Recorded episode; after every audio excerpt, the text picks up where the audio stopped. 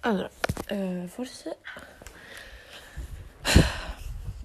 ho dei dubbi. no, porca. Allora, non forse, ma sicuramente. Ho parecchi dubbi, ho parecchie domande, zero risposte. Perché sbaglio sempre. Ok, allora, forse sono paranoica, forse non lo sono. Eppure, vale la pena parlarne. Allora, ah, scusate. Allora, prima eh, suona il campanello e giustamente sono andata a vedere chi era. Cioè, non è che sono andata fuori. Oh, sono risposto al citofono, ho chiesto sì, chi è? Mi risponde questo signore, signore dell'Enel, e mi dice sì, sono quello dell'Enel. E io le faccio, no guardi, cioè insomma io non ho, io non so comunque che nessuno dovesse passare, quindi, quindi niente, passi più tardi se proprio vuole. Ok. E lui mi risponde, mi avevano detto di passare dopo le due, ok? E io ho pensato, ma, ma chi è che, deve, che ti ha detto di passare dopo le due? E poi ho realizzato che se fosse stata una bugia, quello sarebbe stato esattamente quello che avrebbe risposto una persona bugiarda, ok?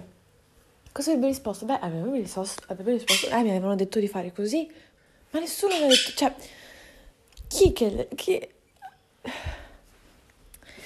Allora, io non so perché queste persone passino, sinceramente. Mi provocano molto ansia, sinceramente. Ecco. E, um, e cosa farei? Cosa, cosa, cosa potrei fare? Ok, cosa potrei fare per non farmi uccidere? Teo, vieni. Teo, vieni dai, forza. Cosa? Vieni dai. Dai, forza, forza, forza, forza, vecchio. Teo, il vecchio, è molto lento. Dai, Teo, forza. No, arriva, eh, notte di là. Stavo pensando, cosa, cosa potrei fare per non farmi uccidere? Forse conta la velocità con cui io posso difendermi, la velocità con cui io posso reagire, oppure l'astuzia che io posso usare. Sinceramente non lo so. Eh, mi trovo molto in difficoltà. E non posso saperlo finché non succede. Certo che non deve succedere, ok.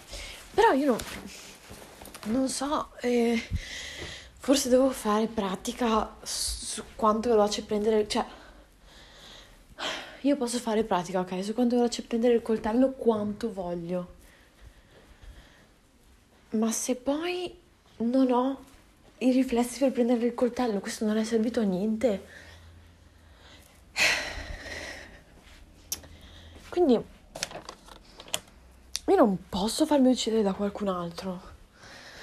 E, e è molto probabile che questo possa succedere, ok? Se ci trovassimo in questa situazione, cioè, è probabile che la persona abbia la meglio su di me, perché io ho 16 anni, sono non sono esattamente molto, molto brava, diciamo, a difendermi, purtroppo. Lo sto anche rivelando, cosa che non dovrei rivelare, ma in realtà non sono, sono brava a menare, eh, ve lo dico. Solo che eh, faccio un po' di fatica a difendermi, ecco. Comunque non è questo il punto. Ok. E solitamente, ok, guardando quello che faccio normalmente, cos'è che faccio quando, quando qualcuno vuole menarmi? Io, boh, scappo, mi, mi chiudo, mi chiudo proprio fisicamente. Però di solito sono persone che conosco. E se fosse una persona che non conosco? E se conoscessi il rischio? Cosa farei? Cosa potrei fare? Bisogna che ci penso, bisogna che ci penso prima. Perché se succede e io non sono pronta, la persona mi uccide. Ma anche se succede io ci ho pensato, non serve a niente bisogna che ci penso e che non solo che ci penso, e che ci rifletto e che mi preparo mentalmente, fisicamente, non importa, bisogna che io mi prepari in qualche modo, perché eh, purtroppo non, non, non, non, puoi sapere che, la paura che hai quando succede. E se succedesse io avessi troppa paura, non, pote- non avrei la forza di difendermi, eppure penso che l'istinto di sopravvivenza sarebbe più forte di me. Perché alla fine è un po' così per tutti, per qualsiasi persona è così. E quindi, quanto veloce presso prendere il coltello? E se tipo mi scappasse? Se io provassi a prenderlo ma per sbaglio scivolasse? Rimarrei senza arma? E poi sarei davvero capace Sarei davvero capace di colpire qualcuno con un coltello? In un momento di rabbia? Sì. In un momento di paura? No.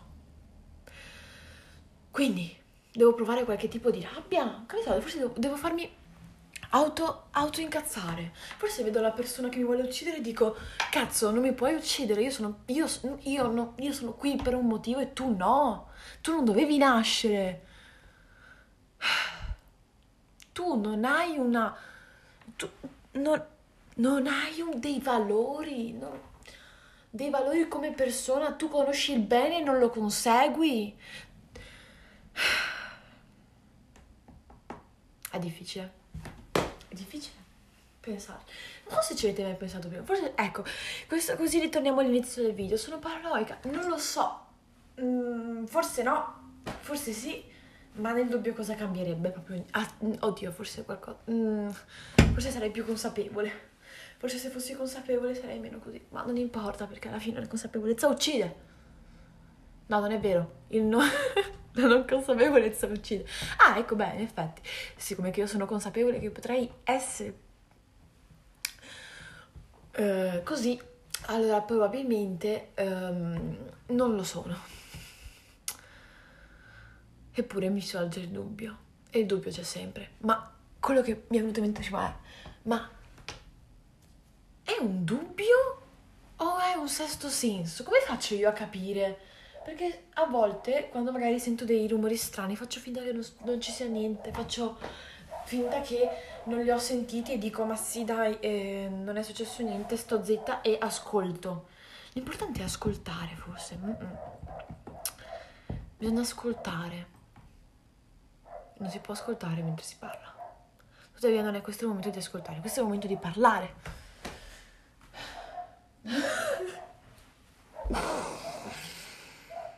Ok. Quindi cosa faccio io di me stessa? Cosa ne faccio? Io vivo in un mondo dove potrei essere uccisa in qualsiasi momento, anche adesso. Anche da me stessa.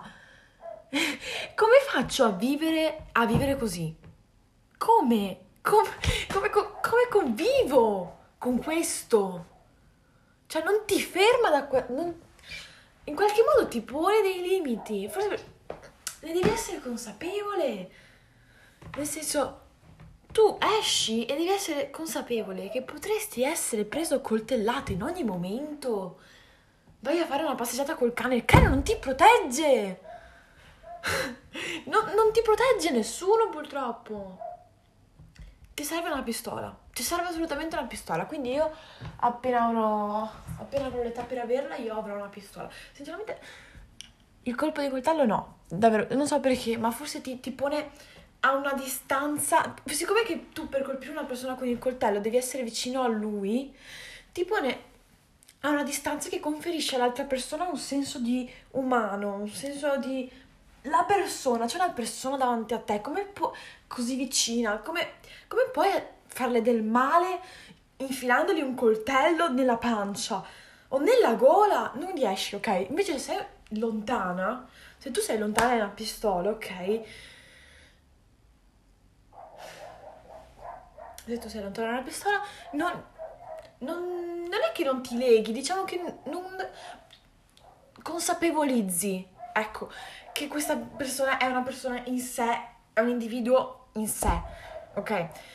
Ed è per questo che la pistola è un mezzo migliore, perché il coltello di certo è molto più difficile usarlo, molto più difficile ehm, appunto usarlo nel senso come maneggiarlo e anche utilizzarlo nel senso proprio ehm, della, so- cioè della parola utilizzarlo. Invece la pistola è proprio è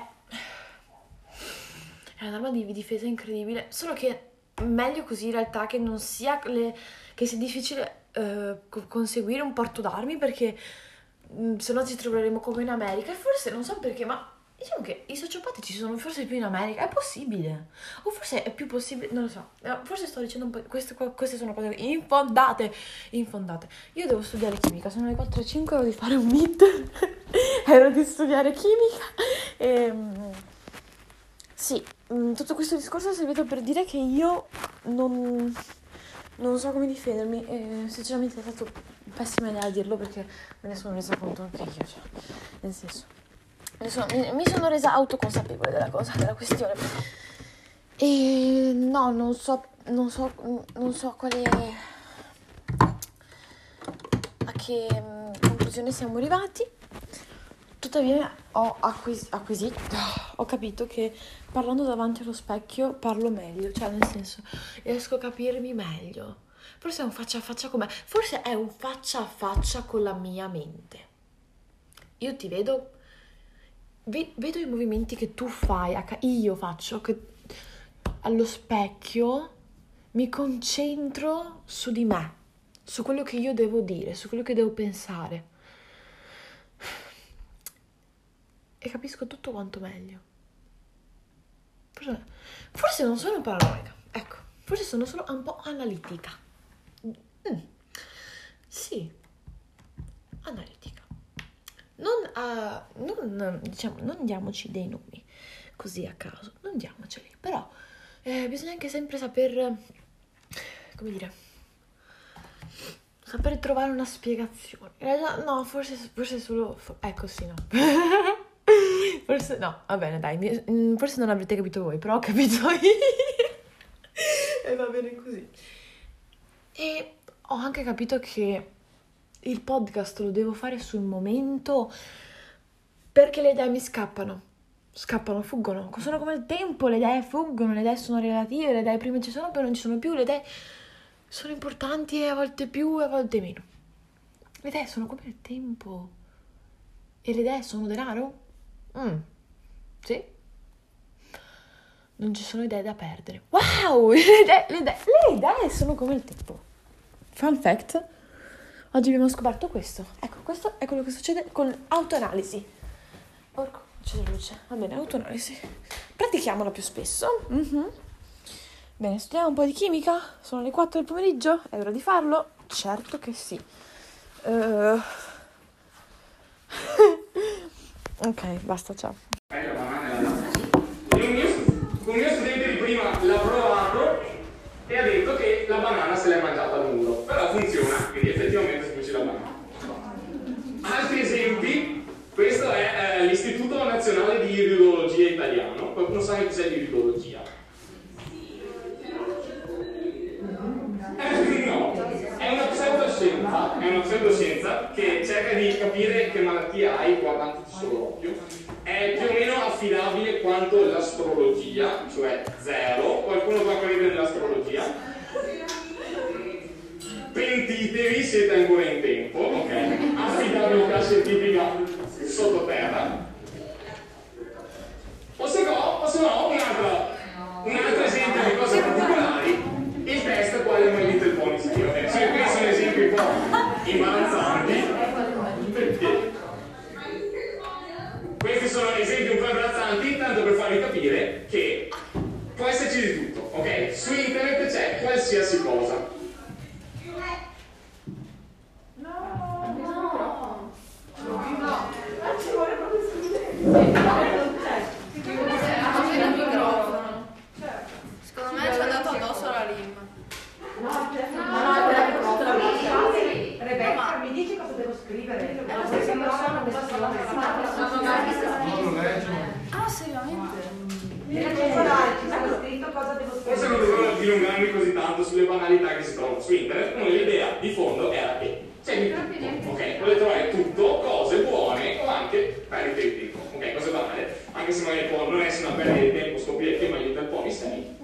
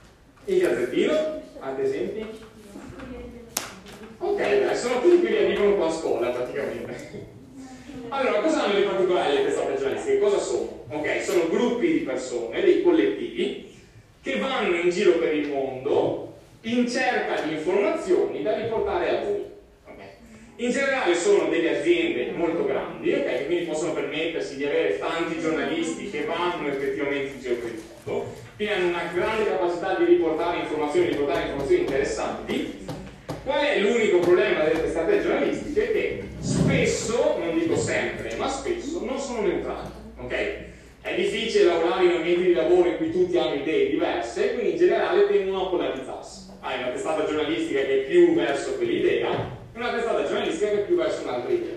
O anche solo verso un singolo argomento, esiste la testata di, di gossip come esiste il Sole 24 ore che parla solo di economia. Va bene? Quindi direi che le testate giornalistiche sono molto affidabili, molto interessanti, ma possono non essere neutrali o possono essere specialistiche di un argomento. Mentre un altro canale sono esempio di siti di informazione. Qualcuno di voi ha Google News sul cellulare? No? Nessuno ha mai sentito parlare di questa cosa? Va bene. Ci sono dei siti che vanno a raggruppare tante testate giornalistiche tutte insieme. Ok? Le raggruppano per argomento. Qual è il vantaggio? Il vantaggio è che hai più ascolti più testate contemporaneamente, quindi è, meno, è più difficile essere focalizzati soltanto su una parte del dibattito, magari tutte le due controparti. E qual è il problema? Non sono loro effettivamente a produrre le informazioni, loro vanno a cercare altre testate e te le mettono lì davanti. Se no, un altro caso sono editori indipendenti. Va bene, voi mi avete fatto l'esempio di web o di altre pagine online ok, gestite da qualcuno che va a prendersi le informazioni dalle testate giornalistiche, le prende, le condivide e ci ragiona. Okay? Oppure semplicemente vi riporta delle, delle... Queste sono la, la, fase iniziale di una testata giornalistica, quindi una persona indipendente che vuole fare il giornalista va a cercarsi le informazioni e sfrutta una piattaforma come può essere Instagram, come può essere YouTube, come può essere Twitch, per riportare notizie di attualità. Conoscete altri esempi di queste cose qua? Vuoto cosmico, al di là del web niente? No? Ok. Allora vi porto alcuni esempi io. Questi sono soltanto alcuni esempi, va bene, ve ne ho guardati pochi. Un'idea testata giornalistica, l'avete detto anche voi prima, c'è cioè sole 24 ore, la Repubblica. Questi sono due esempi di giornali che sono sia online sia cartacei, ok? Ci sono giornali sono cartacei, giornali sono online, giornali che ce ne hanno tutti e due.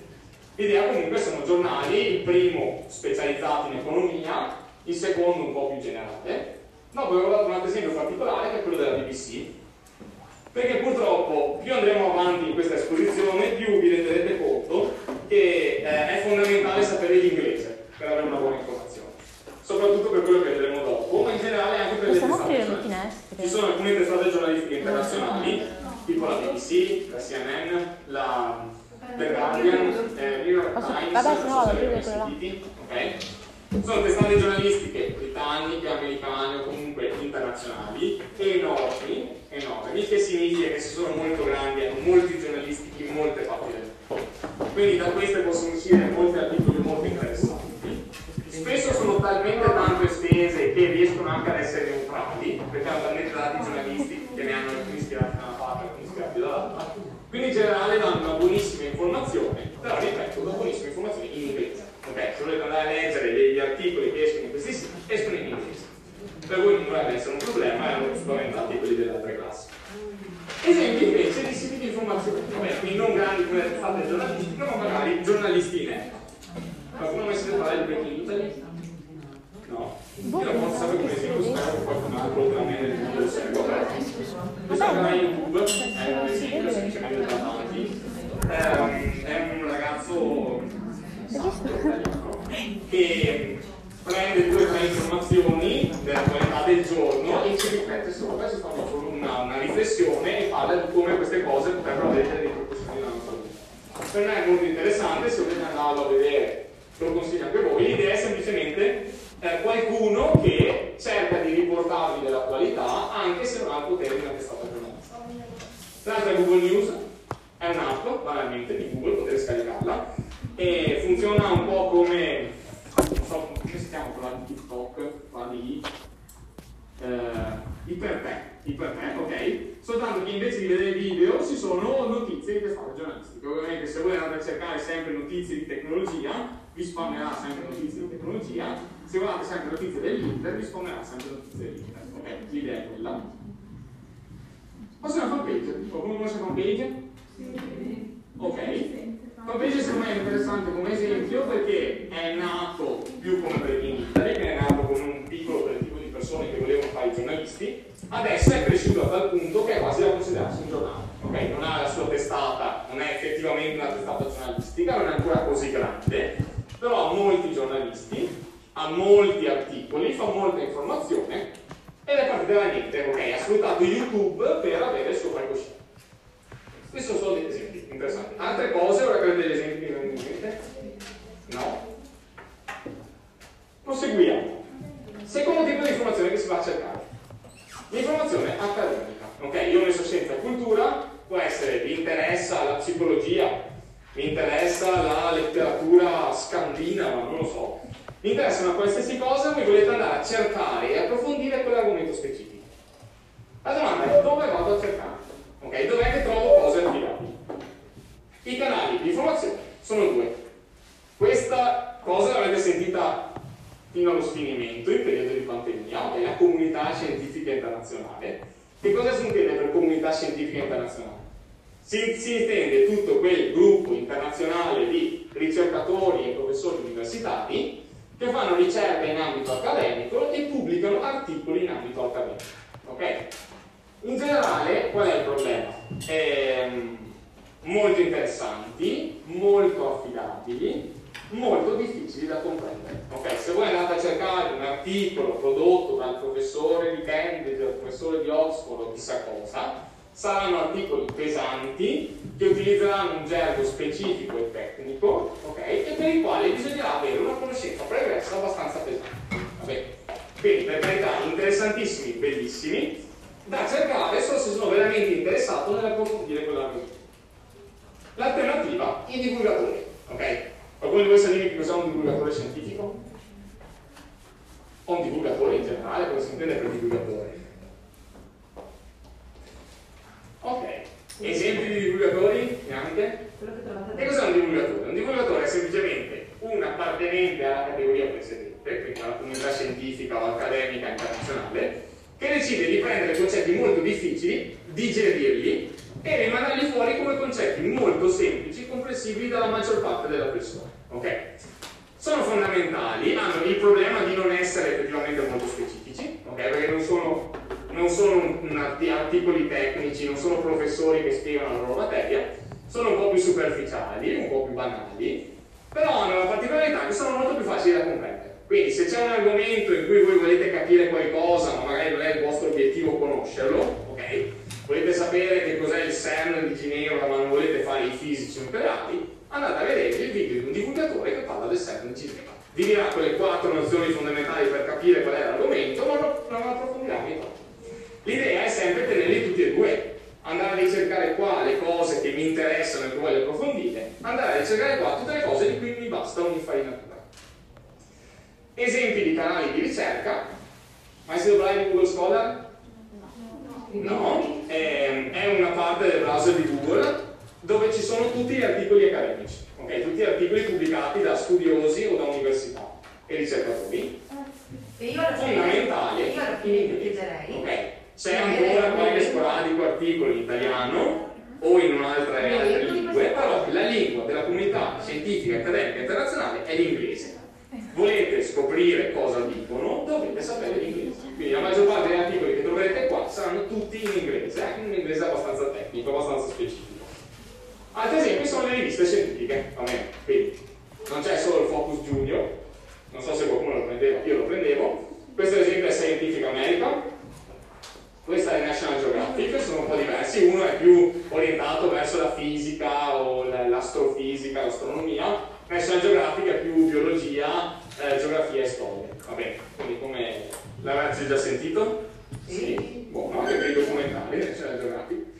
Scienze invece è la versione italiana, questo da dove dire ok, qualcosa in italiano c'è ancora, le scienze è semplicemente un collettivo che si è messo a tradurre gli articoli di Scientific America. Ok, quindi è sempre Scientific America, solo che è la versione in italiano. Anche questi sono canali, comunque, comunità accademica e scientifica internazionale. Volete sapere cosa pensano? Andate in questi canali. Se invece vogliamo parlare di divulgatori, Wikipedia, ok? Ehm, cosa ha di particolare Wikipedia? Eh, effettivamente è scritta da chiunque. Eh. Chiunque vuole partecipare a Wikipedia entra e scrive la sua sulla pagina. Però questo significa anche che più grande è la comunità di Wikipedia e più c'è gente che va a controllare le cose che sono state scritte. Quindi io potrò anche scrivere una cavolata, ma ci sono altre 20, 30, 40 milioni di persone che vanno a vedere quella pagina e a correggerla se io ho sbagliato. Quindi affidabile, quanto possono essere affidabili 30-40 milioni di persone contemporaneamente. Quindi in generale affidabile. Quello che si dice spesso è più affidabile Wikipedia in inglese piuttosto che in italiano, perché? Perché gli inglesi sono più belli? No, perché la comunità di, di persone che parlano inglese su internet è molto maggiore. Quindi una pagina di Wikipedia in inglese verrà controllata non da 30 milioni di persone, ma da 2 miliardi di persone. Okay? E quindi sei sicuro che 2 miliardi di persone l'hanno guardata, l'hanno controllata, hanno visto che è vero, e allora magari posso fidarmi un po' di più. Ovviamente non rientra nella comunità accademica perché non sono solo scienziati, studiosi che lo fanno, però in generale è una fonte affidabile. TED, nessuno di voi sa che cos'è? Alza la mano chi lo conosce? Cosa? Io vado te, ok? È un, un progetto eh, nel quale vengono chiamati degli esperti di qualsiasi argomento, veramente qualsiasi argomento, a parlare di un aspetto del loro lavoro per 10 minuti, 20 massimo, 20 minuti, mezz'ora. Quindi fanno questi brevi spettacoli dove ogni chiamano 4-5 persone, ciascuno espone il suo argomento, anche, anche cose incredibilmente tecniche, però in maniera divulgativa e divertente, se non è molto interessante volete approfondire qualcosa di qualsiasi argomento, andate a cercare. Anche in questo caso la maggior parte sono in inglese, ma di solito hanno i sottotitoli in tutte le lingue. Quindi potete guardare anche in tedesco per allenarvi in tedesco. Qualcuno conosce questi due personaggi? No? Questi sono divulgatori su YouTube, va bene? Uno, uno gestisce una, una rubrica che si chiama Astro Caffè, in cui parla di astronomia e astrofisica e l'altro si chiama Eco Before Life e ha una, una rubrica, un canale YouTube che parla di biologia, ok? Biologia, biochimica, il mondo animale in generale. Entrambi molto interessanti, entrambi due divulgatori, ok? Quindi mai nello specifico, però spiegano bene i vari argomenti. E l'ultimo, siete in terza, ha cominciato a fare filosofia in terza. Ok? Quanto vi piace la filosofia? Moltissimo. Solo sguardi bassi, quindi direi dipende. Questo è un simpatico signore, altre classi mi sono lo conosceva, si chiama Alba Sofia, il suo capo, è un professore di filosofia che semplicemente riporta le sue lezioni online o comunque approfondisce degli argomenti di filosofia online. Non riuscite a capire Socrate o Platone, andate a cercare spiegato da lui, è sempre facile, divertente, interessante. Conoscete altri divulgatori? Conoscete altri divulgatori? Ora che ho dato gli esempi, Barbero. Eh sì, Barbero eh, oppure a Barbero, un'altra classe ho provato per esempio Piero Angela, e poi ho detto no, meglio Alberto, ha detto la professoressa, e l'espertessa ha detto no, meglio il figlio di Alberto, che non so come si chiami, però in generale. Tutta la famiglia Angela. Però insomma tutta la famiglia Angela sono divulgatori, divulgatori. L'idea è. Ora che abbiamo risvegliato l'ormone grazie al figlio di Alberto Angela, torniamo avanti, ok? Questi sono i canali principali. Va bene, voglio andare a cercare informazione affidabile, l'idea è che vado dove vi ho presentato fino adesso. Ma la verità è, come faccio effettivamente a sapere che è affidabile? Ok, quelli sono i canali principali, ve li ho consigliati io, se vi fidate di me sapete che possono essere affidabili, ma se non vi fidate di me, come fate a controllare che quell'informazione è effettivamente vera? Allora arriviamo a parlare di un altro argomento fondamentale, che è il fact checking, ok? Quindi controllare se un fatto è effettivamente vero.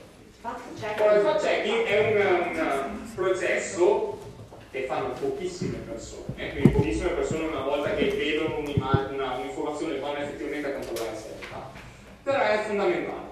È fondamentale per sconfiggere per esempio il caso quello delle, della la piaga per esempio delle fake news.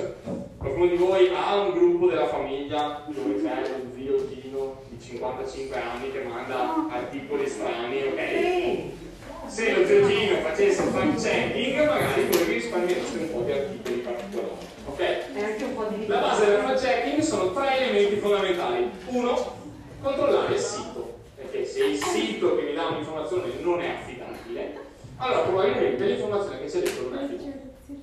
Due, controllare le fonti di quel sito, perché se parla Alessandro Cusinato è un nessuno, ok? Non sono magari una fonte affidabile. Se vi parla un professore di Cambridge, ok, allora forse lui è una fonte affidabile, quindi capire chi è che mi sta dicendo questa cosa. Terzo, confrontare con notizie uguali, che sembra una cosa più banale, secondo me è la cosa più importante. Andiamo a vedere queste due cose. Suona alle 52. Adesso? No. Allora, ho provato a fare, adesso la prima, la prima fase è l'affidabilità di un sito, ho provato a fare un grafico di questa, di, di, di questa forma, ok? Riporterò l'elemento eh, importante che fa capire l'affidabilità di un sito qua sulla sinistra e sulla destra gli darò una valutazione in stelline per dire quanto è importante questo per garantire l'affidabilità di un sito, ok? Il primo punto è abbastanza banale della grafica ricercata, eh, ho messo semplicemente un punto perché non necessariamente se un sito è bello allora è affidabile. Ok? Però questa cosa vale per esempio so, anche per l'e-commerce. Se io trovo un sito che vende quelle scarpe a un prezzo incredibilmente basso e non si capiscono perché e la grafica del sito fa un po' schifo, magari mi viene in mente che l'ha fatto qualcuno per cercare di fregare. Ok? Quindi la grafica non è così importante perché l'ho messa perché può comunque essere significativa. Il secondo punto ritorna con quello che diceva la vostra compagna. Lei diceva .net, .org, l'affidabilità deriva da là. Io vi dico no, però da come è costruito l'URL, sapete cos'è l'URL? Il sito, la cosa che viene scritta in alto nella banana quando ho cercato un sito, www.google.bla bla. Avete mai visto che prima di tutto di solito è scritto HTTP? Avete visto? Ok. Um, L'HTTP è un protocollo informatico per portare in giro pagine web che si chiama Hypertext Transport Protocol, ok? E um, HTTP non c'è la S, c'è solo HTTP, è quello il nome del protocollo. E allora perché delle volte c'è anche la S? Perché questa è una garanzia in più. Questo vuol dire secure, ok? Sicuro. Un HTTP, un sito che comincia con HTTP è un sito che non è stato controllato, ok? Quindi potrebbe essere non sicuro. Se ha la S potrebbe, è un sito sicuro, ok? Non è sicuro al 100%, ma comunque è passato un controllo per meritarsi quella S. Quindi in generale beh, i, i, browser quelli più moderni ti scrivono proprio sito sicuro o sito non sicuro, senza mostrartelo, però l'idea è c'è quella S, non c'è quella S. Altra cosa, due pallini, ribadisco non è così fondamentale, però comunque dà un'idea della fiducia del sito. Con dati e seghe. Ok, se qualcuno vi racconta una palla, in generale non vuole farsi ritrovare. Quindi, se voi andate in un sito e trovate eh, la, la, la, sede dell'azienda, della, della testata giornalistica, vi dice siamo in questa via, in questa città, questa è la nostra mail, questo è il nostro fax, il numero di telefono, allora probabilmente è un sito più affidabile di uno che ti fa una notizia a caso e non ti dice chi è. Ok? Perché l'idea è che se eh, vedi una notizia falsa, se vuoi riportarglielo, tu non puoi dirglielo in nessuna maniera. Ma anche se tu volessi denunciarli perché dicono qualcosa di strano su di te e non ti va bene, non hai dei contatti per trovare. Quindi in generale i contatti a sede sono una cosa fondamentale, ho messo addirittura tre stelline, abbastanza importante. Ok, un sito affidabile in genere ha sempre contatti e sede. Bibliografia fonti. Avete mai visto sulle pagine di Wikipedia la parte note? Ok, che cos'è la parte note? Dovete metterla sempre se comincerete a fare tesine, Eh sì. In generale lavori anche per l'università o per il fine della quinta, che sa come fanno gli esami. La bibliografia è fondamentale, cioè se io vi riporto una cosa, eh, i- le foglie vivono 15 anni, ok? Se ve lo dico io, dite chi è questo, non sapete le foglie. Però se vi cito che l'ho letto in un articolo del, eh, di un ricercatore di biologia della Oxford che è andato a studiare il stile di vita delle foche, allora è affidabile, perché ha riportato la fonte dove ha trovato queste informazioni. ok? Si trovano in fondo pagina di solito e sono molto importanti. ok? 4 stelline addirittura. L'ultimo elemento è il credito internazionale. Ok, questa è una cosa un po' brutta da dire perché sembra, eh, se lo dicono tutti allora è vero oppure no. Però non è quella l'idea. L'idea è che se una cosa viene controllata come Wikipedia da un miliardo di persone, allora è facile che se c'è un errore venga trovato. Va bene, se una cosa la guardano in 5, è più facile fregare 5 persone che fregare un miliardo. Quindi in generale sarà molto più affidabile un sito di una, di una prestigiosa università, ok? Che non il sito di una testata giornalistica locale. Sempre questione di probabilità, eh, magari ha ragione la testata giornalistica eh, locale, però in generale il sito dell'università internazionale viene guardato da un miliardo di persone, ma soprattutto di un miliardo di persone qualificate, l'altra viene vista dalla provincia di Padova e quindi sono pochi che possono controllare. Tanto per dire che se Oxford dice una cosa e il gazzettino ne dice un'altra, è molto facile che abbia ragione Oxford. Senza nulla togliere al gazzettino per carità. Comunque queste sono le idee principali. E volevo mostrarvi degli esempi, vediamo se ce la facciamo. 152. Ok, degli esempi. Il primo molto banale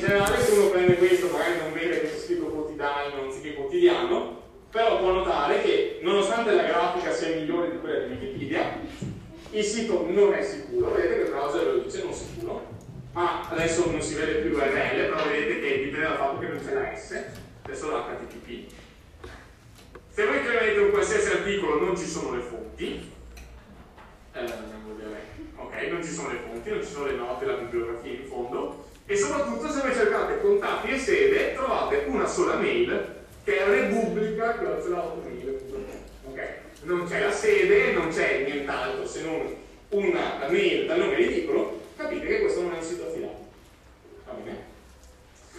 e niente allora tanto per fare arrabbiare a due che ci credono. Qua avevo preso anche il sito. Vediamo chissà. Chissà cosa avevo trovato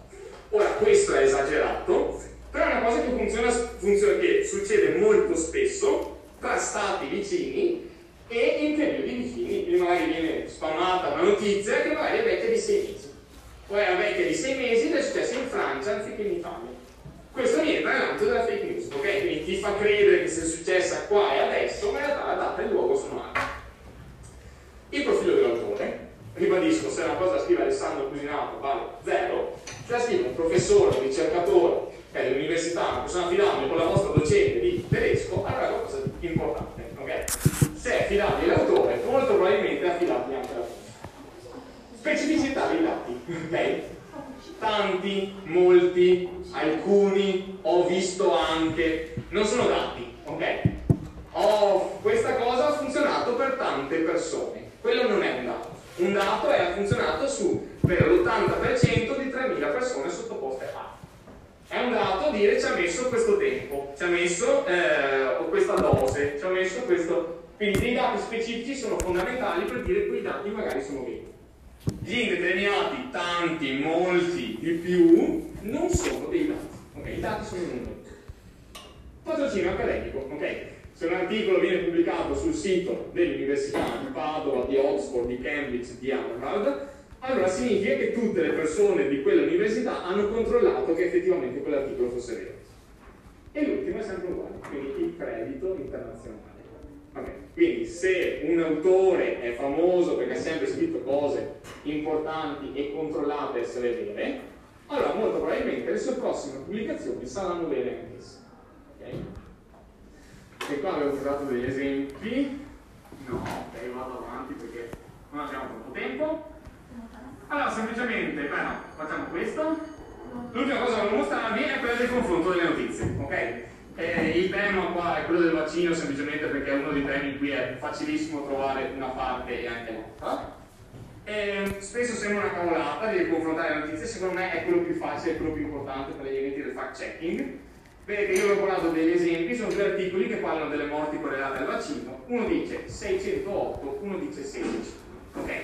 Così a prima occhiata non posso dire chi ha ragione, chi dei due ha ragione, ma posso dire per certo che non hanno ragione tutti e due. O uno sta mentendo o stanno mentendo tutti e due. Quindi una cosa fondamentale, vedete una notizia, vi sembra troppo strana, troppo brutta troppo bella per essere vera, andate a vedere se qualcuno ha pubblicato anche il contrario. Perché se qualcuno ha pubblicato anche il contrario, allora deve scattarvi l'idea di andare a fare fact check. Ok, mi fermo qua e spiego.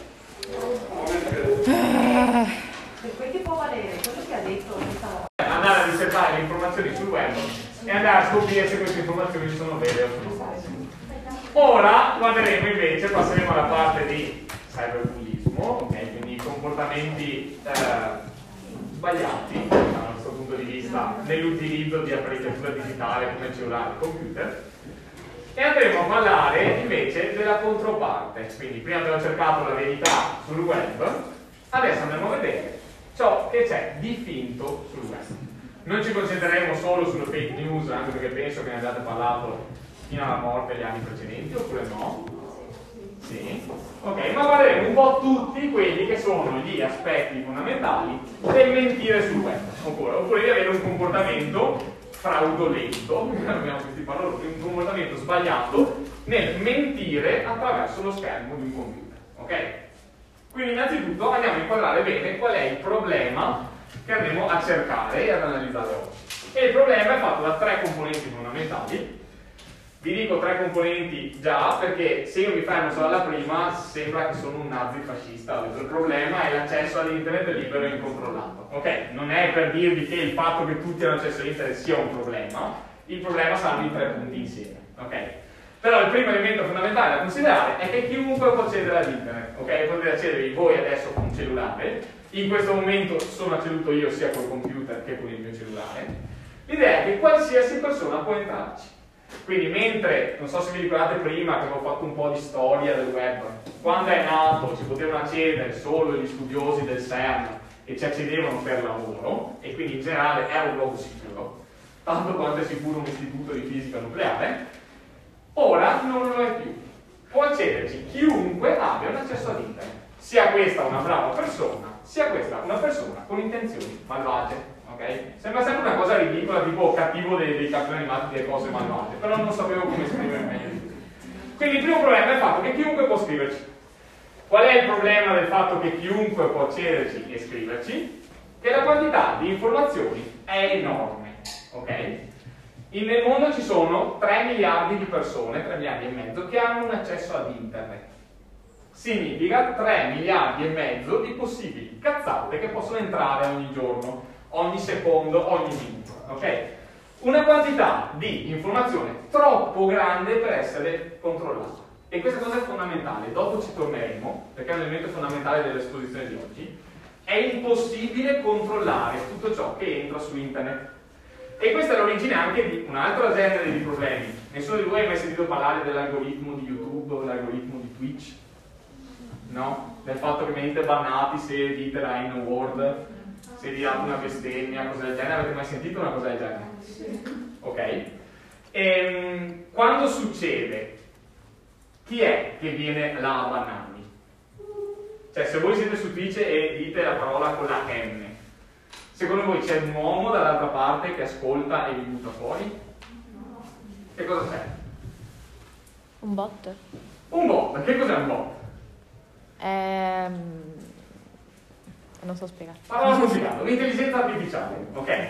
Il fatto è, ci sono talmente tante cose sul web che o non vengono controllate, perché non si hanno i mezzi per controllarli, o nei momenti in cui vengono controllati, non vengono controllati da esseri umani, perché gli esseri umani non hanno tutto quel tempo di controllare ogni cosa. Quindi si creano delle intelligenze artificiali che li controllano da parte di Twitch, da parte di YouTube, da parte di chi che sia, Twitter, Facebook o quello che ci sta dietro. Qual è il problema? Che un'intelligenza artificiale non è un uomo, ok? Quindi magari tu stai dicendo la N-word per dire che è una cosa sbagliata, sbagliata e non dovrebbe dirlo nessuno, non importa, il bot la sente e ti banna, ok? Quindi in generale quelle poche volte in cui esiste comunque un blocco, un controllo su internet è fatto male, sempre per il motivo che ci sono troppe cose e gli uomini non riescono a starci dietro. Bisogna ricorrere a volte intelligenza artificiale o quello che gli viene dietro. La terza cosa è il fatto che mentire sul web è incredibilmente facile. Ok? Ehm, più avanti nella presentazione arriveremo a parlare, per esempio, della sostituzione di persona, di quando io mi fingo un'altra persona. Ehm, sembra una cosa no, facile, ok? Se noi pensiamo il mondo online, ma se noi le trasportiamo nel mondo reale, sembra una cosa folle, ok? Tipo nome. Beatrice, nome? Voi immaginate che Emma un giorno venga e voglia convincere la professoressa di essere Beatrice per farsi interrogare al posto suo. Ok? Quanto può essere facile questa cosa? Cioè lei dovrebbe portare suo stesso taglio di capelli, stesso colore di capelli, vestirsi allo stesso modo, muoversi allo stesso modo, senza considerare che magari hanno due stature diverse, hanno due portamenti diversi, hanno due voci diverse. Ok? C'è stata una classe in cui ho fatto questo discorso e due hanno alzato la mano dicendo per noi è facile perché hanno gemelle, quindi magari lo hanno anche fatto. Però in generale per due persone è una cosa folle da pensare mi fingo qualcun altro. Va bene? Perché è facilissimo capire la menzogna. È facilissimo notare che sei travestita, è facilissimo notare che lei non cammina così, che lei non parla così. Ma soprattutto ci sono anche dei segnali, ok? Voi studiate psicologia, immagino, studiate poi di sociologia, ci sono dei segnali che indicano che una persona mente. Quando uno non è bravo a mentire, diventa rosso, si guarda intorno, comincia a tremare, comincia, non so, a far fugliare. Ci sono dei segnali che ti fanno capire che uno sta mentendo. Quindi mentre nella vita reale mentire può essere un talento, ok? Bisogna essere bravi per poter mentire, e delle volte è impossibile, come la sostituzione di persona, su internet è estremamente facile, è facilissimo, ok? Tanto facile che non sembra neanche una cosa grave. Perché le cose gravi di solito ti mettono in agitazione, ti preoccupano di starci dietro, progettarle, programmarle. Qua no, ok? E questa è una cosa fondamentale.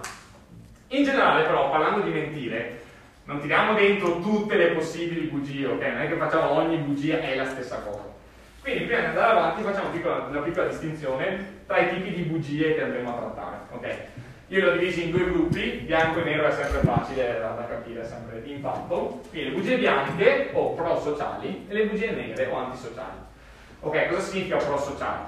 Significa che sono bugie che io dico che fanno magari star male me in quel momento, perché io sono stufo, voglio andare a casa, trovo quella persona che vuole parlare con me, io dico sì, che bello parlare, fermiamoci a bere un caffè. In realtà ho solo voglia di andare a letto, quindi metto da parte la mia voglia di andare a letto, sto un po' male, però perché lo faccio? Per fare del bene a qualcuno.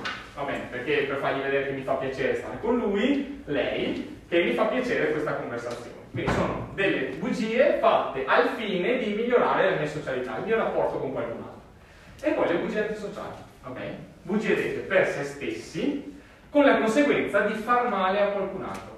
Che possa essere anche un insulto, ok, una presa in giro, o qualcosa di più grave. Quindi sia anch'io ho 18 anni è un monito pesante di cose che parleremo più avanti, però l'idea sono sempre bugie fatte con uno scopo dietro che non è il benessere della persona a cui dico questa bugia, ma al contrario il benessere mio a sfavore suo. Ok? Noi andiamo, fare, noi andiamo a parlare di questo genere di bugie. Si può mentire anche così sul web, ma quelle sono le, le, le, le bugie che ci interessano. Okay.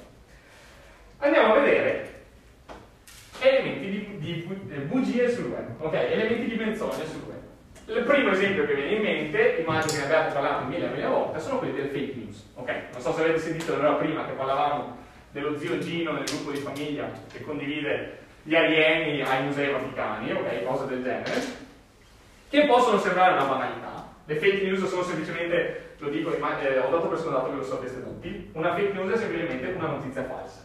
Ok, una notizia, un finto articolo di giornale che dice cose non vere. E, ehm, è importante, anche in questo caso, come nel caso delle menzogne, non fare tutta la wrong fashion. Non tutte le fake news sono uguali. Esiste il fatto quotidiano, quello che abbiamo fatto prima, esistono le ercio, esistono delle pagine che lo fanno per ridere, ed esistono delle fake news invece molto più pesanti. Ok, quindi per approfondire, per farvi capire di quanto può essere pesante una fake news vi ho portato alcuni esempi, ok? Spero che si vedano. Questo è un esempio che era famoso qualche anno fa. Belle Gibson, una blogger uh, britannica, se non sbaglio. Che cosa ha fatto questa, questa ragazza? Lei ha finto di avere il cancro per scrivere un blog e un libro nel quale raccontava come la sua dieta vegetariana l'aveva salvata dal cancro. Ok? Ora, per quanto spingere le persone verso una dieta priva di carne possa essere considerata un buon obiettivo, l'idea di far credere che questa cosa per il cancro è un problema, ok? Una persona che racconta una cosa del genere e guadagna una certa visibilità potrebbe essere conseguenza di persone che leggono il suo blog e rifiutano di curarsi semplicemente perché smettono di mangiare carne. No? Quindi le implicazioni possono riguardare anche la vita di alcune persone. Infatti lei è stata arrestata e condannata a pagare. Un altro esempio, adesso qua è un esempio specifico di una notizia, ma voi avete mai sentito parlare di Cambridge Analytica? No? Proprio nessuno? Qualcuno sentito parlare? Ne hanno parlato tanto 2018, 2017-2018. È stato uno scandalo informatico abbastanza grosso che riguardava questa società che si chiamava Cambridge Analytica, che comprava dati sugli utenti dai social network, quindi da Facebook e da Instagram, comprava i dati, i profili psicologici degli utenti, per creare delle fake news apposite per quel profilo psicologico in modo da deviare la sua intenzione di voto. Era il periodo della Brexit, era il periodo delle elezioni di Trump negli Stati Uniti. Che cosa facevano? Loro creavano delle fake news create a tema su quel profilo psicologico, quindi quel profilo psicologico è particolarmente, non so, eh, condizionabile dal calcio, ok? Io faccio una fake news che dico che uscire dall'Europa dava più soldi alle società sportive britanniche, ok? Notizia falsa creata ad hoc quella persona cercando di deviare il voto di quella persona. Questo significa che non c'è modo di capire quanto questa cosa abbia funzionato, però fa riflettere sul fatto che questo può aver determinato una fake news, quindi come gli alieni al Vaticano, una fake news potrebbe aver deviato l'intenzione di voto che ha fatto uscire la Gran Bretagna dall'Europa, per esempio, o ha fatto diventare Trump la persona più potente del mondo. Quindi, anche qua, fake news che però hanno un impatto abbastanza devastante sulla nostra vita, devastante è brutto, abbastanza grande sulla nostra vita. Oppure qua, quando ci sono i soldi, c'è sempre, da, da sempre l'idea della cosa grave. Questa è molto particolare perché torna a parlare di intelligenza artificiale. Questo parla, è una, una, notizia che riguarda una società finanziaria americana che usava un'intelligenza artificiale per gestire le sue transizioni in borsa, ok? Quindi comprare e vendere azioni. Il problema qual era? Che l'intelligenza artificiale era molto più efficiente degli esseri umani, quindi faceva produrre molti più soldi, era molto più brava, ma non era stata istruita nel capire se una notizia era vera o era falsa. Uno ha pubblicato un tweet finto falso, una fake news in cui diceva che la Casa Bianca era esplosa, lui ha cominciato a vendere tutte le azioni e la società ha perso 136 miliardi di dollari. Ok? Tanti, ok? Tanti soldi. 136 miliardi di dollari. Solo per dirvi che, ok, esistono le fake news, una cosa è una fake news per ridere, una cosa sono queste, ok? Quindi non è un argomento da prendere alla leggera. Ci sono fake news che possono avere ripercussioni molto pesanti anche sulla nostra vita. Ma la fake news non è l'unico modo di mentire sul web. Ora passiamo. Catfishing. Senza leggere, qualcuno sa che cos'è? No? Nessuno ha mai sentito la parola catfish? Quando ti spacci per qualcun altro sul web? Assolutamente sì. Ok. Gioca sulla parola pesce gatto, perché il pesce è un gatto, è un pesce, però ha gatto nel nome. L'idea è quella di fingersi qualcun altro sul web crearsi un profilo in cui io sono una persona immaginaria che non esiste, o crearsi un altro profilo in cui sono effettivamente un'altra persona esistente. Quindi o creo un'altra identità di me stesso o mi sostituisco a qualcun altro sul web. Ora, ehm, questo è un comportamento estremamente diffuso. Io intanto vi chiedo, chi di voi ha più profili, dato non c'è la professoressa, lo vi giudicherà, chi di voi ha più di un profilo sullo stesso social? Ok? E perché? Uno pubblico e uno privato. Pubblico privato? Pubblico privato e per guardare le persone. Eccola lì! Poi? E anch'io con Irene. Beh, più dei tre? Anch'io con Avete anche quello per guardare in giro? No, io ne ho due. Per guardare in giro? Ah no, privato.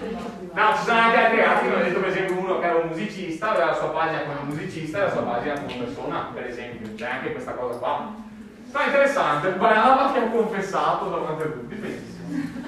Allora, l'idea da cui partiamo, è, io ho ricordato qua, eh, probabilmente l'avete già vista, queste sono le pagine di iscrizione a Instagram e a TikTok. Ve le ho ricordate qua semplicemente perché cosa hanno di particolare? Che non chiedono assolutamente nulla di personale. Va bene, tu metti un nome, un cognome, puoi mettere quello che vuoi, la password, e dopo chiedono un numero di cellulare o una mail. E siamo tutti consapevoli che per avere un numero di cellulare basta comprarsi una SIM, per avere una mail basta farsi una mail. Ma che cosa vuol dire? Che io posso essere 10 profili, io posso essere 20 profili, io posso essere 100 profili. Non c'è nessuna garanzia che nel momento in cui esista un profilo che ha il mio nome e la mia foto, dietro ci sia io. Ok? Tipo, esperienza personale interessante, io alla vostra età non avevo social network, ok? Dei miei amici hanno, mi hanno fatto Facebook perché io non lo volevo e io non l'ho mai usato. Però cosa vuol dire? Vuol dire che c'è un profilo, ok? Dove tecnicamente dovrebbe esserci una mia foto, credo, il mio nome, dietro non ci sono io, non ci sono mai entrato. Ok? Quindi l'idea sembra una cosa banale, ma è una cosa che può succedere. Va bene, non sono io, eppure esiste un profilo col mio nome e con la mia faccia. Perché? Perché non c'è nessun controllo. Ora, anche in questo caso, come le fake news, non è che tutto il catfishing è uguale, va bene? Ci sono vari gradi, vari gradi di gravità, chiamiamoli così, però eh, di- differenziati soprattutto da quello che è lo scopo per il quale io mi creo un profilo falso. Ok, andiamo a vedere. Il primo caso è quello di spiare. Ok, io mi creo un profilo falso non tanto per intervenire nella vita di qualcuno, ma per spiare. Le opzioni sono tre, ok? Quindi tenere d'occhio la propria cotta, io sono innamorato di lui, di lei, non voglio che lei lo sappia, lui lo sappia, e quindi non voglio che veda che ci sono sempre io a guardare le sue storie, lo guardo col profilo di qualcun altro, ok? Esatto, sei proprio tu, no? No, lei non è che ha detto terzo profilo. Mettere alla prova il proprio ragazzo o la propria ragazza, quindi per esempio la mia ragazza, io invento un profilo falso in cui sono un ragazzo particolarmente avvenente, le scrivo per vedere se lei ci starebbe oppure no. Ok, esiste anche questa opzione. Oppure a girare un blocco, ok? Ho litigato con una persona, oppure l'ho seguita dal punto che si è stufata di me, quella persona mi ha bloccato, io voglio girare il blocco. Come faccio? Creo un falso profilo e lo seguo con quel profilo là. Vedo un sacco di gente che annuisce, queste sono persone che non hanno alzato la mano prima, ma che lo hanno fatto, può essere. No. Io no, tu l'hai fatto? Ok, beh, bravissimi, mi piace questa cosa. Mi piace questa cosa, ammettete. Ora, quando ho deciso di parlare di questa cosa qua, ho cominciato a pensare, ehm, qual è la grandezza del fenomeno? Ok? Cioè, ok, è molto facile fare un profilo falso, e la mia domanda è, in generale, quanti sono i profili falsi? Ora, il primo dato che vi ho riportato è quello di Facebook, immagino che voi come tutte le altre classi nessuno abbia Facebook, chi è che ce l'ha qua? Nessuno. Però è interessante vederlo perché Facebook è più vecchio, ok? Quindi molto probabilmente tutto quello che è successo a lui, prima o poi succederà anche ad Instagram. Va bene? Quindi è un po' uno sguardo sul futuro. Dopo ho riportato anche i, dati di Instagram, in generale è importante partire da questo. Ehm, il dato che ho trovato, che ovviamente non può essere appurato, è una stima, perché non è che se uno ha il profilo falso viene a dirtelo. Però la stima che avevo trovato di profili falsi su internet era anche vecchietta, questa qua è del 2012. E era il 6% dei profili su Facebook sono falsi. Va bene. E il 6% non sembra neanche tanto grave. Ok, vedete, quella fetta lì non sembra un granché. Però è poco più di una persona su 20. Quanto siete qua? Quanti siete qua? Ok, trasportiamolo nella vita reale. È come se nomi? Gloria. Gloria e? Diletta. Gloria e Diletta improvvisamente adesso decidessero di togliersi la maschera. Avete presente tipo Scooby-Doo quando trovano un mostro e tirano via la maschera? Ok? A un certo punto, alla quinta ora, decidono di togliersi la maschera e sono due sessantenni con la panza e la pelata che vi dicono ehi là, ok? Cioè, dal punto di vista della realtà voi direste è una cosa folle, ok? Non mi viene in mente. Però è questo che significa. Cioè, significa che una persona su 20, quindi poco più di una persona su 20, è un'altra persona. Bene? Quindi avete davanti Diletta e Gloria, e invece sono due sessantenni con la panza la pelata.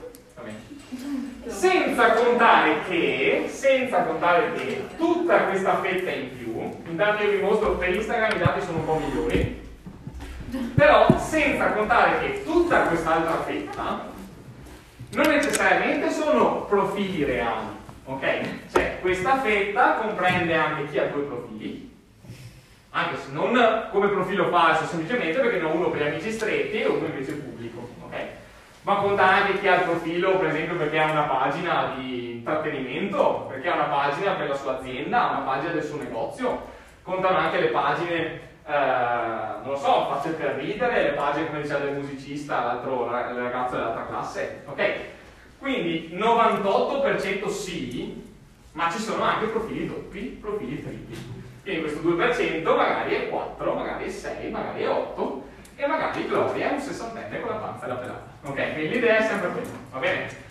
Sembra piccolo perché la fetta è piccola, però è sicuramente più grande perché tutti questi profili non sono sempre un profilo a persona. È brutto da dire, ma ci sono anche i profili, per esempio, di persone che sono morte, ok? O che sono tolte da Instagram, ma il profilo è ancora lì.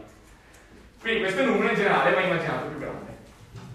E comunque sono numeri importanti, quindi cioè all'interno di questa classe già ci sarebbe una barra due persone. Solo nella vostra classe, questo per ogni classe del liceo. Quindi questo fa, fa capire un po' che non è un fenomeno così piccolo e limitato. Dopodiché, eh, vabbè, questi sono i ancora vuoti. Dopodiché, come abbiamo visto, il catfishing può essere fatto per spiare, e siamo nel, nel livello più basso di gravità. Non ho detto che non sia grave, ho detto nel livello più basso di gravità. Alzandoci abbiamo la truffa. Okay, quindi persone che si fingono qualcun altro con lo scopo di estorcere, estorcere soldi, estorcere dati personali. Okay. Ho una, una, uno studente di prima che mi ha detto che gli hanno fregato il profilo di Instagram perché gli è arrivato un messaggio bacioni dalla mamma con un link sotto e lui l'ha premuto e ah, l'ho riempito di parole non puoi studiare informatica eccetera queste cose però l'idea era quello ok uno che si è finto sua mamma per fargli premere un tasto e diffondere un virus nel suo campo. Ok? Che può essere invece come raccogliere film dati personali che sono le classiche truffe che si fanno invece ai cinquantenni, ai sessantenni, allo zio Gino di prima e, e, per i quali vi condividono sempre sul gruppo della famiglia solito, non rispondete a questo messaggio, non cliccate a questa cosa come se fosse una cosa sorprendente. Però effettivamente se c'è cascato un ragazzo di prima vuol dire che non è una cosa così scontata. Come ho guardato alcuni esempi, questo è un canale di YouTube, Esix, nessuno l'ha mai sentito? No, perché è un po' uno smanettone, uno smanettone informatico. È divertente perché lui è uno che ci sa fare col computer e in generale ogni volta che gli arriva un messaggio del genere, quelli di, truffa, lui gli risponde e cerca di andare avanti e intrattenere la conversazione finché non scopre chi è l'altro e lo denuncia. Ok? E ce la fa anche, perché è bravo, è interessante se volete andare a vedere un po'. Questo è un esempio che mi ha fatto eh, scoprire una, una studentessa in un'altra classe dove sono andato. Questa è semplicemente una ragazza particolarmente brava a imitare le voci, che di solito imita Siri, parla come se fosse un'intelligenza artificiale, che ha alcuni video in cui riesce a parlare con scammer, persone che si fingevano qualcun altro per avere dei dati della banca, cose del genere, e a fargli confessare, insomma a fargli dire come funziona questo, questo genere di cosa. O se no ho condiviso il classico articolo che viene condiviso dallo zio Gino dicendo non rispondete a questo numero, non rispondete a questo messaggio, non credete al link. Ok. Sempre esempi, esempi, pratici di quello che abbiamo appena visto. Quindi catfishing con lo scopo di truffare. Ci sono domande qua? No. E allora proseguiamo con la gravità. Catfishing con lo scopo di raggirare. Ok, qua andiamo ancora più pesante. Cosa vuol dire raggirare? Imbrogliare una persona fargli credere che io sia una persona diversa da quella che sono, per addescare fingendosi qualcun altro. Ok, questo rientra in um, una serie di reati molto pesanti, ok, qua parliamo anche tipo di pedofilia, pedo, pedopornografia, ok, quindi persone che si fingono un ragazzino o una ragazzina per addescare altri ragazzini e ragazzine. E, ma può essere un'altra cosa, può essere anche qualsiasi altra cosa, va bene, quindi io mi vergogno del mio aspetto fisico, quindi magari rientra più sul cercare compagnia. Io mi vergogno di me stesso, ho paura di essere giudicato per quello che sono, allora non mi presento alla gente come me, mi presento con un'altra foto, spero di conquistarli con la mia simpatia, con il mio modo di parlare, così un giorno potrò confessargli che sono un'altra persona e avere comunque il suo rispetto. È un, questo è l'unico che, il meno, il meno pericoloso come comportamento, ok? Se no, creare un precedente imbarazzante per umiliare qualcuno. Questa cosa rientra un po' più nell'ambito del cyberbullismo, potrebbe funzionare nel tipo che io voglio umiliare quello che è l'obiettivo del mio atto di bullismo, cosa faccio? Mi fingo il ragazzo o la ragazza che mi piace, gli scrivo finché non ottengo una conversazione sufficientemente imbarazzante, faccio lo screen e lo pubblico a tutti. Ok? Quello è un raggiro con lo scopo di umiliare qualcuno. Io mi fingo qualcun altro per fare in modo di tirare fuori da lui un comportamento imbarazzante, pubblico quel comportamento imbarazzante. Va bene. Vediamo altri degli esempi, degli esempi immagini, questa cosa è eh, un po' imbarazzante. Conoscete i griffi? Sì. Ok, questo era un video in realtà, però non, non volevo fare il video, quindi ve la racconto, ho messo soltanto un frame la foto. Questo era ridicolo perché c'era il tipo qua sulla sinistra che scriveva al computer e scriveva sì Jennifer, anch'io sono una bambina di 12 anni. Vieni a casa mia aiutarmi con il trasloco, lei dice sì, va a aprire a Jennifer ed è lui. Ok? E alla fine fanno anche il trasloco insieme. Faceva più ridere se vedevate il video, io ve lo racconto solo per ridere un po' su una cosa che non fa tanto ridere. Ok? L'idea è che chiunque può, può farsi passare per un ragazzino o una ragazzina di 12 anni. Ok? Gloria in realtà ha 60 anni, ricordiamoci. Vabbè. Non nascondervi niente. Oppure Catfish, nessuno di voi ha visto Catfish su MTV? Sì. sì. Ok. Sì, e non sapevate cosa voleva dire Catfish, quindi stavate mettendo prima in realtà. Ah, maledette. Ok. L'idea era, è un programma, un programma eh, basato su questo fenomeno qua. Ok, quindi storie eh, reali dove persone erano state raggirate. O per vendetta o per cercare compagnia, appunto. Quindi io voglio avvicinarmi a quella persona, so che non sono il suo tipo, non mi risponderebbe mai se non mi presento come qualcun altro, però mi presento come qualcun altro. Va bene. Era abbastanza interessante, lo facevano su MTV, lo trovate anche su internet, tanto per parlare. Tornando un attimo indietro, volevo solo dirvi una cosa fondamentale. Tutto ciò che vedete qua, ripeto, tutto ciò che vedete qua, da qua a qua, è un reato. Ok? Ehm, sapete qual è la differenza tra un reato civile e un reato penale? No, e non sono un giurista, non sono un esperto di legge, non, tanto, non posso dire anch'io cose che stanno dicendo, però in generale un reato civile è un reato per cui paghi una multa. Un reato penale è un reato per il quale vai in carcere. Ok? Questi sono tutti i reati penali. Tutti, ok? Tutti. Reati penali. Quindi, perché le vostre compagne non sono in carcere?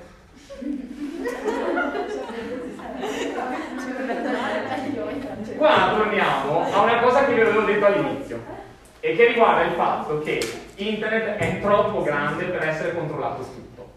Vi faccio un altro esempio magari più pratico. Voi sapete che bestemmiare è un reato, civile in questo caso. Cioè se voi create una bestemmia dovete pagare una multa. Solo, solo le divinità però, se bestemmiate santi e madonne no, però se bestemmiate la divinità pagate una multa. Quindi tecnicamente se avete davanti un vigile o un carabiniere e voi bestemmiate, prendete una multa. Ora, viviamo tutti in Veneto, avete mai visto uno prendere una multa per una bestemmia? Okay. Questo non significa che non sia reato. Questo non significa che non sia reato. Significa semplicemente che è troppo difficile andare a cercare chiunque eh, commette questo reato per punirlo. E allo stesso modo tutto ciò che è qua è un reato, però è estremamente difficile andare a cercare chi è stato per punirlo.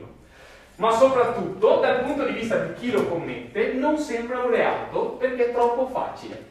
Perché il reato l'idea è io prendo e devo andare a sbagliare una banca, ok? Io prendo e sparo qualcuno, mi dà l'idea di qualcosa di difficile, qua è troppo facile per essere un reato. Ma la verità è un reato.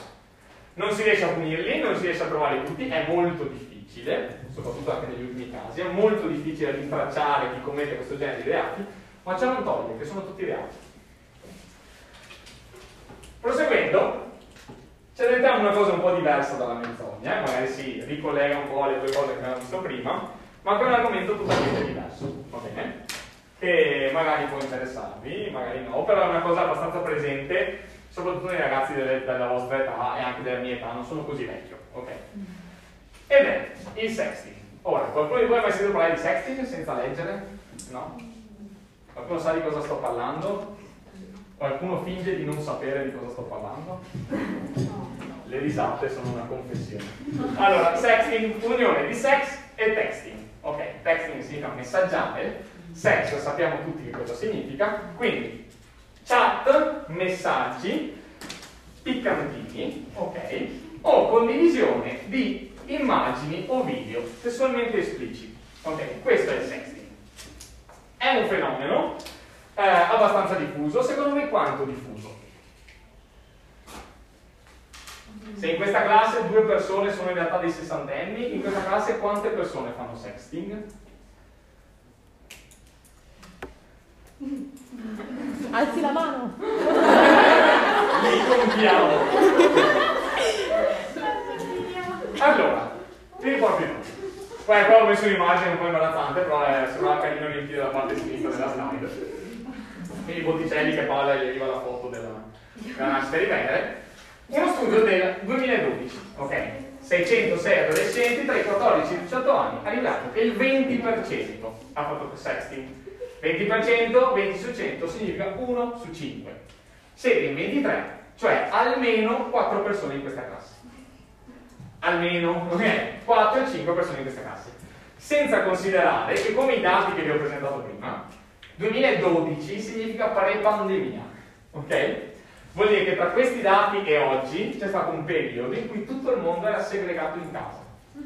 E segregato in casa aveva un utilizzo molto più eccessivo di cellulare, computer e tutto quello che viene dietro. Quindi qualsiasi dato che io vi presenterò adesso, ora è più grave. E in generale è molto più grave. Ok? Quindi questi sono dei dati, secondo me sono già abbastanza alti, va bene? Perché quattro persone qua dentro guardano in basso, ma statisticamente lo fanno. E, e sono tanti. Ok? In generale potrebbero essere di più. Ma c'è un dato ancora peggiore secondo me. Beh, questo non è un dato peggiore, questo non è un dato cattivo, però c'è un dato secondo me eh, particolarmente interessante, e che è quello che oltre il 25% di coloro che hanno ricevuto le immagini le hanno condivise agli altri. Significa che 4 persone qua dentro hanno condiviso o ricevuto foto sessualmente esplicite, una su 4 ce l'hanno tante persone. Ok? E questa cosa è particolare anche perché se tu pensi la controparte reale non è così facile, va bene? Se io faccio qualcosa di intimo con una persona, è difficile che io vada a farlo in piazza, va bene? Magari qualcuno è un po' esibizionista che vuole andare in spiaggia, vuole andare in parco, vuole mettersi qua sotto, sotto le, le, le finestre della scuola per mostrare a tutti la propria prestanza, ma in generale è una cosa che si fa isolati, ok? Una cosa che resta tra me e la persona con cui lo faccio. Quindi c'è l'idea di intimità, va bene? Al contrario, invece, quando parliamo di sexting, il rischio maggiore è che questa cosa esca dall'intimità. L'abbiamo deciso insieme, l'abbiamo fatto insieme, ma questa cosa può essere conosciuta e diffusa tra tutti quanti. Uno su quattro ricondivide le cose che ottiene. Perché? Perché lo si fa? Voi studiate psicologia, un po' di sì, scienze umane, ok, in generale, cercate un po' di capire come funziona il cervello di un uomo, di una persona. Perché lo fa? Perché un ragazzo dovrebbe, una ragazza dovrebbe scrivere cose particolarmente piccanti o mandare foto sessualmente esplicite, video sessualmente espliciti. Perché lo fa? Perché quelle quattro persone che tacciono in questa classe lo fanno? Provate a pensare, quello potrebbe essere un motivo. Cercare approvazione, ok, buono, ottimo motivo, quindi cercare un'approvazione, una conferma di autostima. Voglio costruire la mia stima su qualcuno che mi fa i complimenti, ok? Ma la verità è che se è una persona intima con te, può farti complimenti anche senza quella foto. Perché solito non è che la mandi a un amico dicendo come sono nuda. di solito la mandi al tuo ragazzo, alla tua ragazza e quindi è una persona che ti conosce e generalmente potrebbe farti lo stesso complimento. Quindi questa cosa sì e no. L'idea è, voi avete abbastanza in mente il fatto che questo è un comportamento che ha dei rischi, è un comportamento rischioso. Per carità, se io mi fido dell'altro è meno rischioso, ma c'è sempre la possibilità che quell'altro condivida le foto. Quindi vi rendete conto che è un comportamento rischioso. E il fatto è proprio questo. Perché piace? Perché è un comportamento rischioso. Voi vivete in un periodo, in un momento particolare della vostra vita, che è l'adolescenza, nel quale voi avete tutte le regole del vostro cervello che sono state imposte da qualcun altro finché eravate piccoli. Avete questo bel castello di regole e l'adolescenza è il momento in cui voi fate a pezzi quelle regole, le distruggete perché dovete fare le vostre. È proprio un momento, una fase dello sviluppo, deve essere così. Perché le regole vi sono state date da qualcun altro, voi le dovete fare a pezzi per farvi le vostre. Ok? Il professor Masone l'altro giorno su una classe la chiamava l'età del bauco, ok? È un po', è un po poco eh, lusinghiera come affermazione, però il motivo per cui gli adolescenti si comportano in un certo modo deriva dal fatto che biologicamente loro devono infrangere le regole. devono infrangere tutte le regole che un genitore, che un professore, che qualcuno gli ha detto nella vita per farsi le prove. Per cui per questo periodo della vostra vita voi troverete incredibilmente piacevole trasgredire le regole. Ok? Non perché non siete d'accordo con quelle regole, ok? Magari voi le condividete, ma solo il fatto di trasgredirle dà del piacere.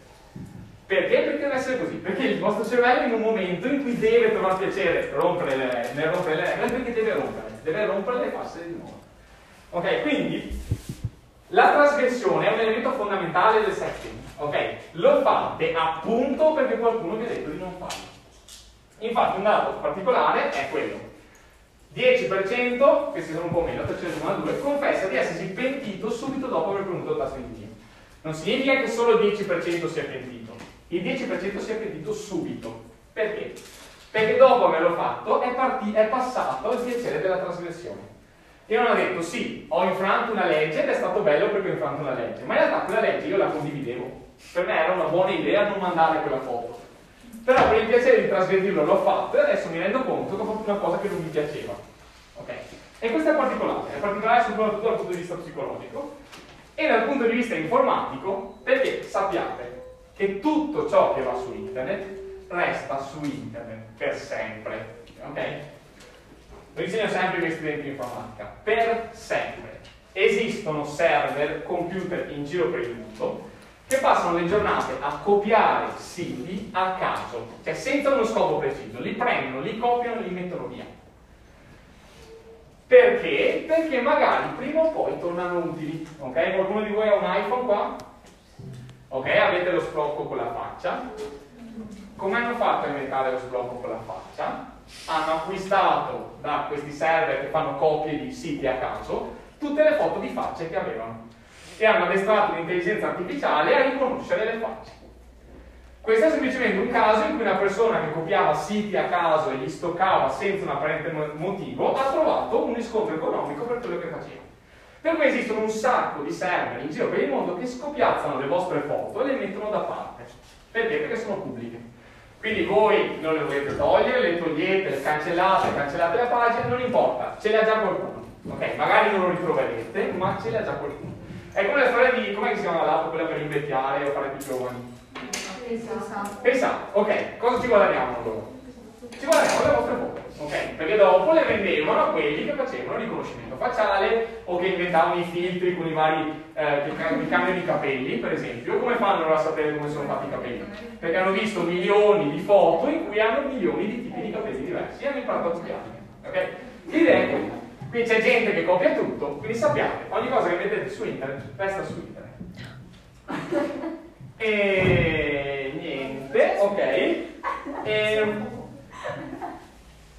Va bene, uh, facciamo i primi rischi, ok? Quindi, quali sono i rischi del sexting? Abbiamo detto che è un comportamento rischioso.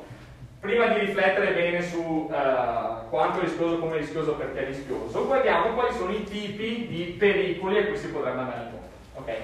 Sono tre, anche in questo caso andiamo in ordine di gravità. Il primo è il cyberbullismo. Ok? Quindi l'idea, io faccio finta di essere la ragazza, ragazza che ti piace, ti scrivo, ottengo da te messaggi o foto esplicite, li pubblico per umiliarti. Ok, questo è cyberbullismo. Okay. Quindi lo scopo è l'umiliazione di una persona. L'altro, sextortion, avete visto la sexting che gli inglesi piacciono unire due parole a caso, sex e texting, adesso è sex ed extortion. Quindi usare di io ho le tue foto, mandami dei soldi oppure le pubblico. O ancora peggio, mandami altre foto oppure le pubblico. E così si crea una reazione a catena. Foto per foto per foto per foto. O se no, la cosa peggiore secondo me il revenge porn. Qualcuno di voi sa che cos'è? Mai sentito parlare di revenge porn? Si, chiama, si parla di revenge porn, sì. Che se tu mandi una foto eh, intima e quella persona ce l'ha e se mai chiudete o litigate, ti può minacciare e dire eh guarda io ho la foto delle tue tette per esempio e quindi o stai buono oppure la mandi in giro. Esatto, esatto. Oppure proprio il contrario, cioè nel senso, anche senza farlo sapere, quella persona mi ha mollato, ok? Quella persona mi ha mollato, io per vendetta, revenge porn significa per vendetta, revenge è vendetta. Per vendetta mi hai mollato, pubblico tutte le foto che mi hai mandato, pubblico tutti i video che abbiamo fatto insieme, ok? Sempre solo allo scopo di umiliare. Pensavo che in più ne avessero sentiti perché è una cosa, notizia che si sente abbastanza spesso. Eh, poi ho ricordato alcune notizie, questa è un'arbitra, arbitressa, devo ancora imparare come si dice, un arbitro donna, ok? Quindi il caso di lei che ha subito revenge porn, nel 2021 più 78% di casi, questo è per farvi capire che ricordatevi che c'è stata la pandemia in mezzo, quindi i dati più di lato sono peggio. Revenge porn è allarme su 11 casi e l'ultimo su cui mi interesserebbe ragionare. Maestra subisce revenge porn e perde il lavoro. Ora, tutto quello che abbiamo trattato fino adesso, ok, il sexting in generale, è rischioso, è rischioso, sia perché ci sono persone che non si fanno scrupolo a condividere le vostre foto, vi ricordate, uno su quattro di quelli che vi dicevo, ma anche perché esiste uno stigma sociale su questa cosa qua, ok? Per cui se viene pubblicato le foto esplicite di una persona, come in questo caso di una maestra, questa viene addirittura licenziata. Per voi pensate, se una fa queste cose qua, è una persona inaffidabile, è una persona sporca. Quello è un comportamento sporco, se lo fa è una persona sporca. Capite che qui c'è l'atto eh, violento di chi ha condiviso le foto, di chi ha condiviso il video, ma c'è anche l'atto violento della società che dice quella cosa lì è sporca, quella cosa lì è sbagliata. Vi ripeto, 1 su 5, ok? Per farvi un parallelo, eh, 1 su 5 degli italiani vota la Lega, per esempio. Quindi ci sono tante persone che votano la Lega, quante persone che condividono foto esplicite di se stesse. Quindi, quando uno viene eh, licenziato per uno stigma sociale, una su cinque delle persone che punta il dito lo fa anche lui o lei. Va bene? Quindi parte integrante di questo fenomeno è chi riceve queste foto, riceve questi video, li condivide e gli dà effettivamente un peso. Ed è importante questa cosa qua. Un esempio che faccio sempre quando porto questo eh, è successo in classe mia, quando io ero, voi siete in terza, io ero in seconda, e, ehm, che sono state condivise foto di una mia compagna di classe per esempio, ok? Che io non ho avuto da miei compagni di classe, ma li hanno ricevuti dei miei amici nel mio paese, quindi totalmente in un altro contesto, che mi hanno detto guarda fa sta roba, e io ho detto ma cavolo, sta qua in classe mia. Ok? E sono stato, eh, è brutto dire sono stato contento, no, sono stato contento quella volta, perché non è successo nulla, ok? Nessuno nella mia classe ha preso o condiviso queste cose o ha cambiato il modo di comportarsi con lei in relazione a quello che era successo come se non fosse successo niente. E la verità è che per lei è andato avanti come se non fosse successo niente. L'atto c'è stato, c'è stata la condivisione, la condivisione è stata talmente capillare da arrivare in un altro paese, da delle persone che non c'entravano niente, ma per lei non è pesato. Perché? Perché noi non gli abbiamo fatto pesare. Tutti questi problemi ruotano intorno al fatto che c'è qualcuno che giudica questo comportamento come sbagliato e chi lo fa come una persona inaffidabile. E la domanda è, voi pensate davvero che una persona su 5 in questo mondo sia sporca o inaffidabile? Perché una persona su 5 significa una persona su 5 di questa classe. Una persona su 5 tra i vostri parenti, ok? Nel, nel gruppo della famiglia, contate quanti siete, uno su 5 di quelli là dentro lo fa. Ok? È un dato abbastanza grande. Va bene? Ora, io quello che volevo sapere con voi, abbiamo più o meno finito adesso per suonare. Avete dei casi da raccontare a delle vostre amiche, vostri amici in cui è successo qualcosa del genere? No? Mai successo niente, neanche sentito raccontare di. Mi va bene anche il catfish, mi va bene anche uh, fake news particolari, no. Cose particolari che sono successe a voi. No, voi, ok, avete sentito parlare di. Neanche atti di bullismo con le foto, vai. Eh, a scuola mia, alle medie, si è sparsa questa fake news di una ragazza ehm, che faceva degli atti a pagamento all'interno della scuola, ma eravamo non alle superiori, alle medie, quindi ancora più piccoli, quindi ancora non si sapeva cos'erano, cosa fossero. Quindi Innocenti, eravate Esatto. innocenti, ok. E mm, questa ragazza ha subito un sacco di bullismo e quindi ehm, in quell'anno mi ricordo abbiamo fatto un sacco di corsi tutte le classi e la ragazza ovviamente non voleva più venire a scuola però la madre ha deciso di non cambiare scuola per farla diventare più forte dal suo punto di vista. È un po' crudele come mamma, no? Mm. Può essere, ok. Interessante. Non è una cosa che capita di rado. Qualcun altro ha qualcosa di simile da raccontare? Anche solo che Fisci, vi ha mai scritto qualcuno che poi avete scoperto che non era lui? No?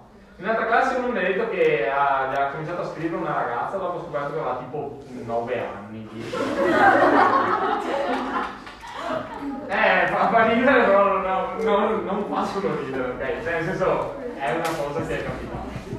Altri atti di bullismo, per esempio, cose del genere? No? Particolare, va bene. Allora, ok, quello con cui vi volevo lasciare è semplicemente il sunto. Ehm, conoscere un fenomeno in tutti i suoi aspetti è fondamentale per gestirlo, ok? Sia per prevenirlo, quindi capire quanto posso far male a una persona, capire qual è il limite che la legge, mi- legge- in cui la legge mi permette di muovermi, eh, ma anche capire come contrastarli. E contrastarli in questo caso non funziona solo come prevenzione. La prevenzione è importante, ma molto più importante è quello che viene dopo, ok? Come io reagisco a un atto di condivisione di una foto, un atto di, di condivisione di una chat umiliante, condivisione di revenge porn. ok? L'importantissimo è quello che noi come gruppo, come società facciamo pesare sulla persona che lo subisce. Perché se noi non glielo facciamo pesare, questo atto non ha forza. E questo è il messaggio che volevo lasciare. Ehm, adesso più o meno ho finito il tempo. Dovrebbe suonare, detto, alle 57. Quindi abbiamo solo due minuti. Eh? È già suonata?